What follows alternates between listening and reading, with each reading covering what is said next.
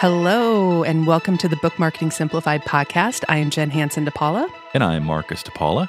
I'm sure people have heard you say before that it's never too early to start growing your social media audience. Mm-hmm. That's pretty obvious. Yes. But how about when it comes to actually engaging your book marketing? When is the best time to actually start promoting your book? Is there an optimum time to start promoting what you're writing? Yes, there is. And there are actually three phases to marketing that really give us parameters and an outline for us to follow so we know exactly when we should start talking about our book. So, the first phase is what I call the attraction phase. And that phase begins the minute you start writing your book, and it goes until about two months before your book releases. This time frame is really when you are getting to know your ideal readers, when they are getting to know you, when you're creating that connection, and when you are sharing things that you're interested in, when you're getting to know what your readers are interested in. And it's just kind of that getting to know you time. It's not promotional centric, it is very relational, it's very personable. And I think this is a time when many authors glaze over. They just kind of sit back and they don't do anything on social media. And then once it does come time to promote, they have no one listening because they haven't set the stage for those connections. And so the attraction phase is really the longest phase because that is when you need to nurture those connections and really start to grow your platform. That's what I was going to say is it's essentially the growth period Yes. for you to build your audience through genuine interactions, through Yes. providing good content that you know that they want to hear from you. Because it's a lot easier to sell to people who are already paying attention Right. to what you have to say. And the attraction phase is getting people's attention. Well, and you have given this analogy before of like you're at a cocktail party or think Mhm. of a face to face interaction with somebody. You don't just go up to somebody immediately and say, buy my book or will you marry me? you have this getting to know you period. It's a very important visual to have in your brain of that cocktail party because you don't go to cocktail parties to sell. You go there to connect. Mm-hmm. So the attraction phase is kind of that cocktail party setting where you're getting to know people and you're not promoting, you're engaging with your readers. You're connecting with them on the things that you have in common. Absolutely.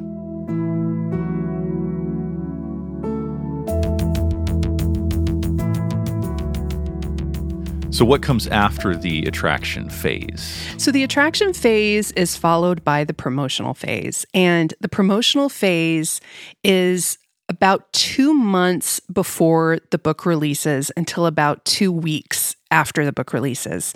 And this is why it's important to have an actual release date. Many, especially self published authors, ask, why do I need a date? It gives you a time to aim for Hmm. and it gives you again those parameters that you can wrap your marketing around and really depending on what your promotional plan is if you have a lot of things going on and if you have a lot of you know promotional ideas make sure that you give yourself time to not only set that up but if you have beta readers or if you have a book launch team, you know, giving them time to actually read your book so they can be ready to leave reviews. And so the promotional time is really when you are given permission to really promote the book and to market your book. Because when you have set up the attraction phase well, you're given more leniency on talking about your book a lot more because they know, okay, his or her book is coming out soon. And this is what's going on in your life at that point. Absolutely, yes. And so having the attraction phase set up your promotional phase is very important. And again, the promotional phase is about roughly two months before the release date and about two weeks after the release date. So then, should every single post be promoting your book during that promotional phase period?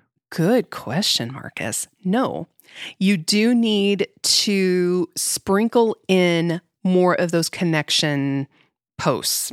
you know, sharing pictures of your dog or, you know, sharing a book that you've read that you really enjoyed or talking about something else other than your book. Because if you're constantly talking about it all the time, it's going to drive people bonkers and they're going to be like, oh, is this book out yet already? You know, and you do want to build that anticipation, but you don't want to beat it to death either. So then going back to that analogy of the cocktail party and the in-person social scenario, if you're constantly just talking about yourself and your work the whole mm-hmm. time and dominating the conversation, that's not a way for it's people to engage with very you. off-putting. Yeah. And so thinking about your ideal reader and even putting yourself in your ideal reader's shoes, if you go through your feed on social media and you only ever see people promote themselves, you're going to unfollow them. You're not going to want to engage with them because you're not engaging with your readers.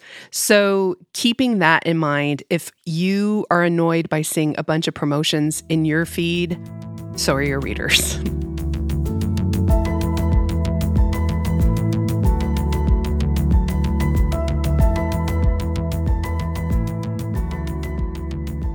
All right, so we've made it through the promotional phase. The book is out.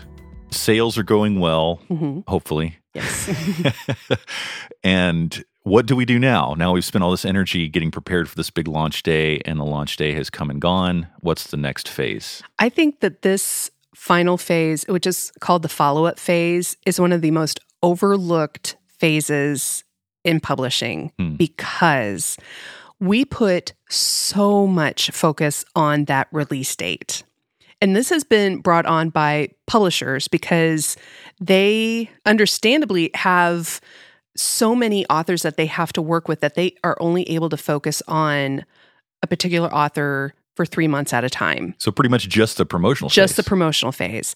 So, they're leaning very heavily on you to attract your audience and to follow up. Right. And so with the follow up phase, this is where you're going to make the bulk of your sales is after your release date. And if you don't have a plan in order to continue to talk about your book, to have continued promotions sprinkled in, it's not all the time. It's maybe doing a promotion once every two months, maybe doing a giveaway on Goodreads or doing a special price promotion on BookBub.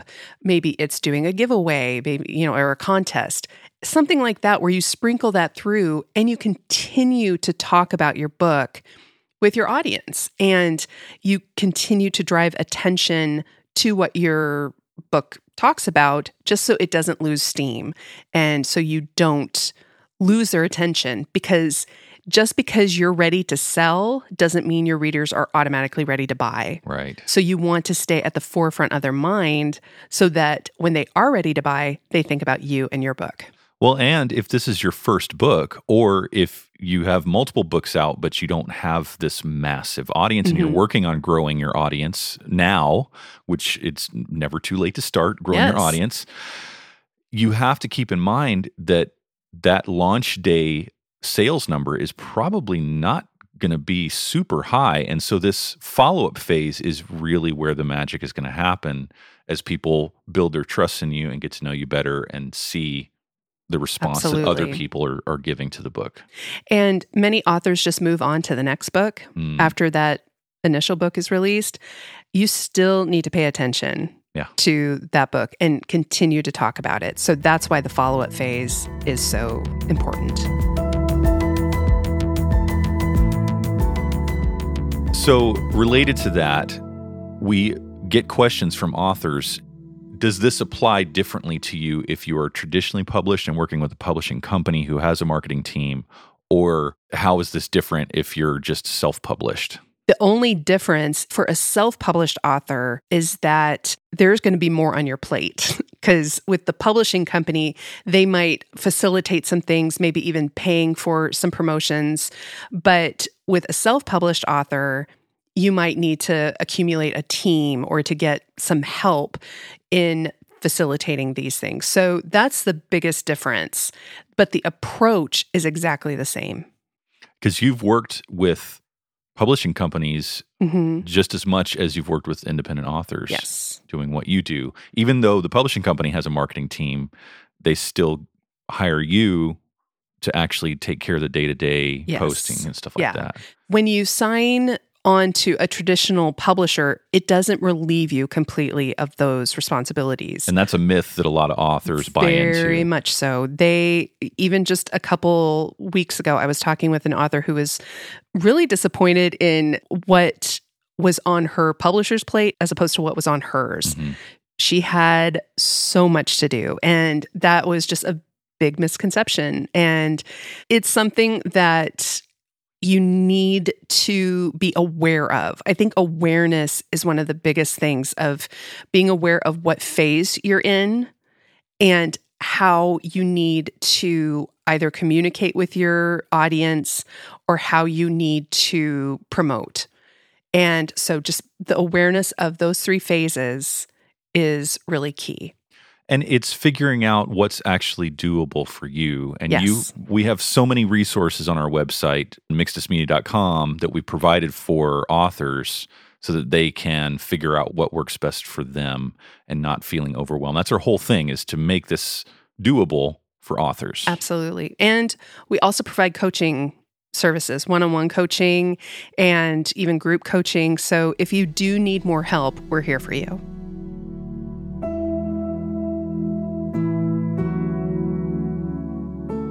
So in other news we got a fun email this week Yes, we were named one of the top 25 book marketing podcasts by FeedSpot. And we were just thrilled to see that. We It's were number huge honor. four. yeah Yes. So, woohoo. Thank you for your support and for listening. And thank you to FeedSpot for your nomination Yes. and for your continued help in getting great podcasts out there. So we'll have links to that list in the show notes for this episode, along with a link to the blog post that you wrote on this same topic. Yes.